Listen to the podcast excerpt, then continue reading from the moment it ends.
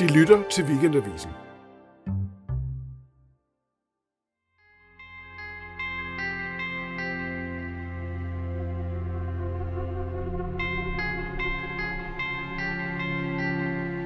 Den danske Raskolnikov hedder den historie, som du skal høre nu.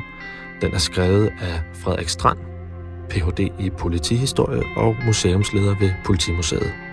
Historien handler om en meget besynderlig 130 år gammel dansk morsag, og den starter sådan her.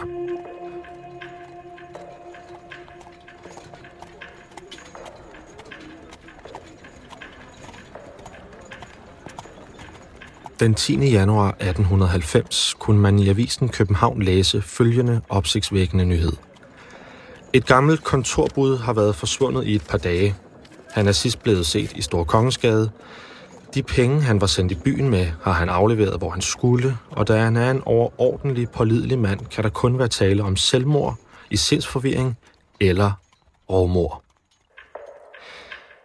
Politiet undersøgte naturligvis kontorbudets færden grundigt, men det eneste, man kunne fastslå, var, at budet, hvis navn var Johan Meyer, sidst var blevet set ved en isenkrammerbutik i Stor Kongensgade omkring kl. halv to. Isenkrammeren hævdede i midlertid at have betalt sin regning og havde derefter ikke set noget til Meyer. Ud fra informationer indhentet fra Karl Lunds fabrikker, hvor Meyer fungerede som inkassator, kunne politiet yderligere konstatere, at Meyer havde 10 regninger, som stadig var udstående. Man gik derfor i gang med at kontakte disse kunder. De fleste af kunderne vedkendte sig, efter at have undersøgt deres regnskaber nærmere, at skylde de beløb, de stod debiteret for i Karl Lunds regnskabsbøger, og betalte i øvrigt regningerne. En af kunderne havde dog en mindre korrektion. Kunden mente nemlig kun at skylde 32 kroner, og ikke 189 kroner, som det fremgik af Karl Lunds regnskab. Det var en vognsmørelses- og sæbefabrik, der havde indgivet korrektionen til Karl Lunds fabrikker. Firmaet var ejet af en Adolf Philipsen, som tidligere producerede den eneste ægte normal sæbe. Fabrikanten havde dertil kontakt op i nogle af Københavns mere velstående kredse, i det han var gift med datteren af en meget respektabel og agtet familie. Ægteskabet, som var indgået halvandet år tidligere, lød i øvrigt til at være ideelt. De havde sammen en lille søn, og den 34-årige Philipsen så ikke ud til at have nogen skjulte laster. Med mindre da litteratur og filosofi var en last, for disse emner interesserede Philipsen levende, og særligt bogen Forbrydelse og straf af den russiske forfatter Fjodor Dostojevski. I det berømte værk, der i 1884 var udkommet på dansk, myrder en ung mand, Rodion Raskolnikov, der ser sig selv som et slags overmenneske, en gammel pantelånerske. Til hans bekendtes overbærende forundring optog det nye russiske værk Philipsen næsten manisk. Konstant talte han om det og ønskede at diskutere det centrale idéer. Den 20. februar henvendte Philipsens hustru sig til Københavns politi. Hun frygtede, at hendes mand var blevet gal. Selv samme dag havde hun nemlig modtaget et brev afsendt fra Hamburg. I brevet havde hendes mand skrevet, at han i lang tid havde levet på en løgn, og at han nu stod i begreb med at foretage en lang sørejse. Politiet besluttede nu at handle hurtigt. Man formodede, at Philipsen var stukket af for at undgå at blive sigtet for en brandstiftelse i forbindelse med en mistænkelig brand, der var opstået i hans vognsmørselsfirma i Stor Kongensgade 31. januar 1890. Den 20. februar fik opdagelsesbetjent Klein derfor også ordre til at rejse til Hamburg og opstøve Philipsen. Kleins rejse til Hamburg skulle blive berømt i samtiden, for den bød på en del overraskelser. Ankommet til Hamburg begyndte den gode opdagelsesbetjent at gå rundt på de forskellige hoteller og forhøre sig. I den forbindelse hørte han, at der på Hotel Zum Freihafen havde boet en person, der talte tysk med en fremmed, formentlig dansk accent, og som havde navngivet sig Albert Philip og foregivet at være doktor. Den skabsindige Klein var nu overbevist om, at dette måtte være Philipsen. Klein fik imidlertid fra et udrejsekontor at vide, at Philipsen den 19. februar var afrejst fra Hamburg med dammskibet German. Klein gav dog ikke op.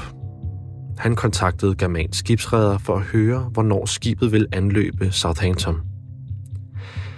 På redderens kontor fik han imidlertid at vide, at dammskibet var stødt på grund i Elben, og at det endnu sad fast på den anden side af Blankenese. Nu handlede Klein igen resolut. Han fandt nemlig det grundstøtte skib og gik ombord. Her pågreb han fabrikanten med ordene, de er anholdt. Philipsen ønskede dog ikke at sige meget, i det han var en hel del fortumlet i hovedet over på anførte måde at være blevet anholdt, som Klein berettede i en rapport til Københavns politi 23. februar 1890.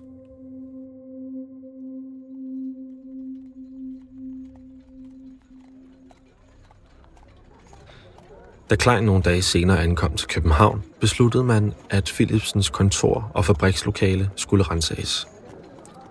Man ville se, om der kunne findes noget, der pegede på, hvorfor en kassator Meyer var forsvundet. Klein skulle forestå rensagningen. Hverken på kontoret eller i fabrikslokalet blev der imidlertid fundet noget, der kunne styrke den opståede formodning om, at Philipsen kunne have været involveret i Meyers forsvinden.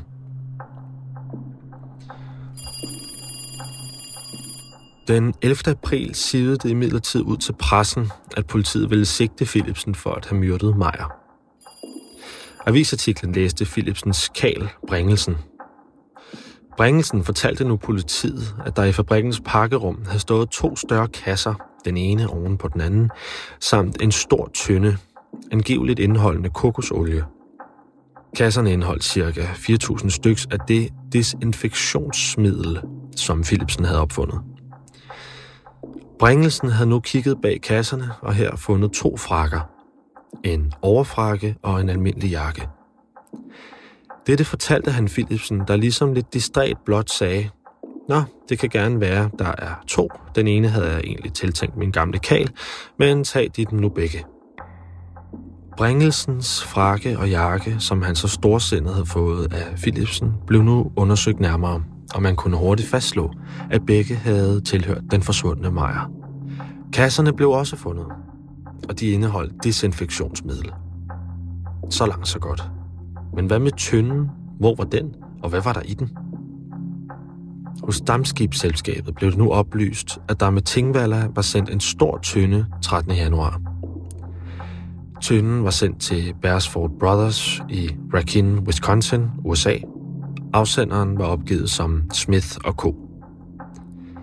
Tingvalla-selskabet kontaktede nu telegrafisk dets agent i New York. Agenten skulle undersøge, hvor den famøse tønde var blevet af. Herefter blev Philipsen taget til afhøring 12. april. Han skulle forklare, hvordan Meyers frakke og jakke var havnet på hans lager og efterfølgende var kommet i hans kals besiddelse –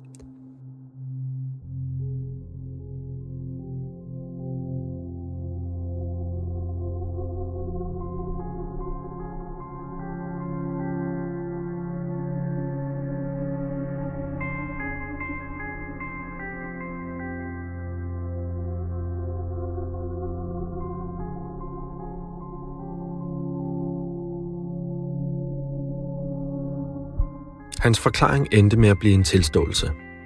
Efter at Bringelsen havde transporteret den store tynde op i fabrikkens lokale, havde han lavet den fylde halvt med ulæsket kalk. Den dag, 8. januar, da han havde aftalt med Karl Lunds fabrikker, at Meyer skulle komme forbi, sendte han Bringelsen bort i et længere ærne. Og han var nu parat til at modtage den gamle inkassator. Da han var kommet indenfor, låste Philipsen døren og bad Meyer tage plads i en chaiselong. Da Meyer havde taget plads, gik Philipsen om bag ved ham. Kommet bag om Meyer, greb han pludseligt og resolut fat i den gamle mands hals med begge hænder. Inkassatoren nåede næppe at registrere, hvad der foregik. Efter nogen kamp mistede den ældre mand bevidstheden, og nogen tid senere var han død. Philipsen tog nu mandens jakke og frakke af og rensede indgående hans lommer for værdier – Udbyttet blev dog port, kun cirka 100 kroner. Det endnu varme læme bræ han straks ud i fabrikslokalet og lagde ned i tynden. Derpå sømmede han tynden til. Da bringelsen ud på eftermiddagen kom hjem, bad han ham om næste morgen at sende tynden til New York. Det hastede meget. Herefter blev tynden over Hamburg sendt til New York. Ved opdagelsesbetjentenes forspørgsel om, hvor tynden nu skulle tænkes at befinde sig, kunne Philipsen kun trække på skuldrene. Den henstod sikkert stadig på tolvbåden i New York.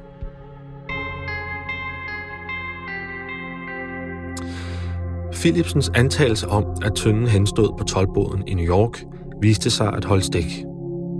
Kort efter fik Tingvalderselskabet nemlig et positivt telegrafisk svar på det telegram, firmaet havde afsendt til dets agent i New York. Den 26. april blev tynden uden de store diplomatiske forviklinger afsendt til Danmark med Amerikadamperen Norge.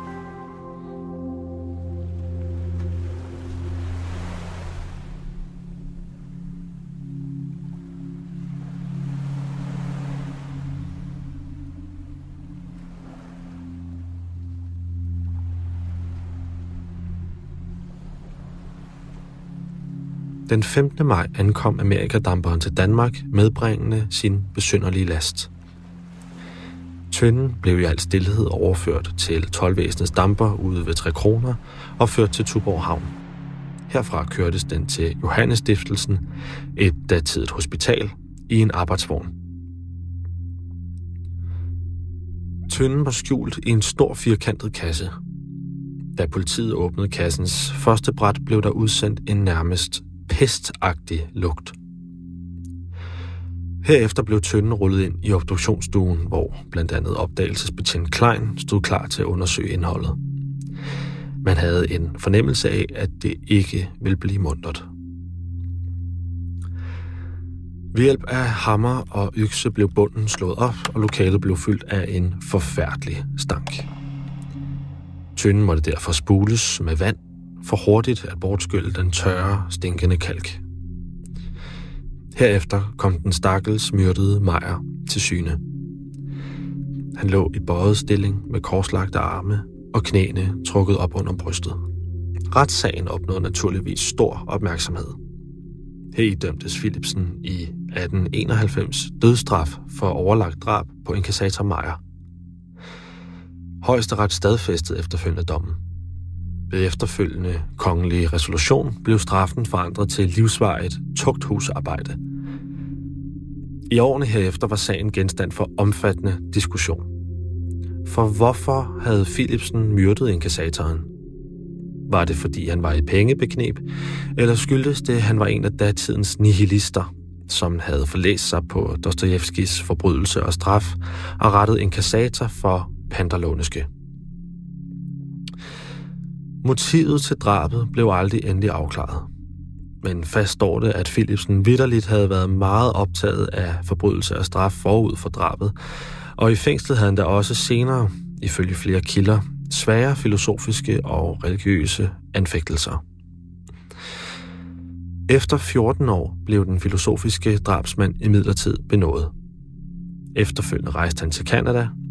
Med ham fulgte hans hustru og søn, Hustruen havde ikke svigtet Philipsen, men troligt holdt kontakten til ham ved lige i fængslet. Meget kunne altså tyde på, at Philipsen faktisk angrede og fik et nyt liv. Også her har historien sine ligheder med Dostojevskis forbrydelse og straf. Historien slutter her.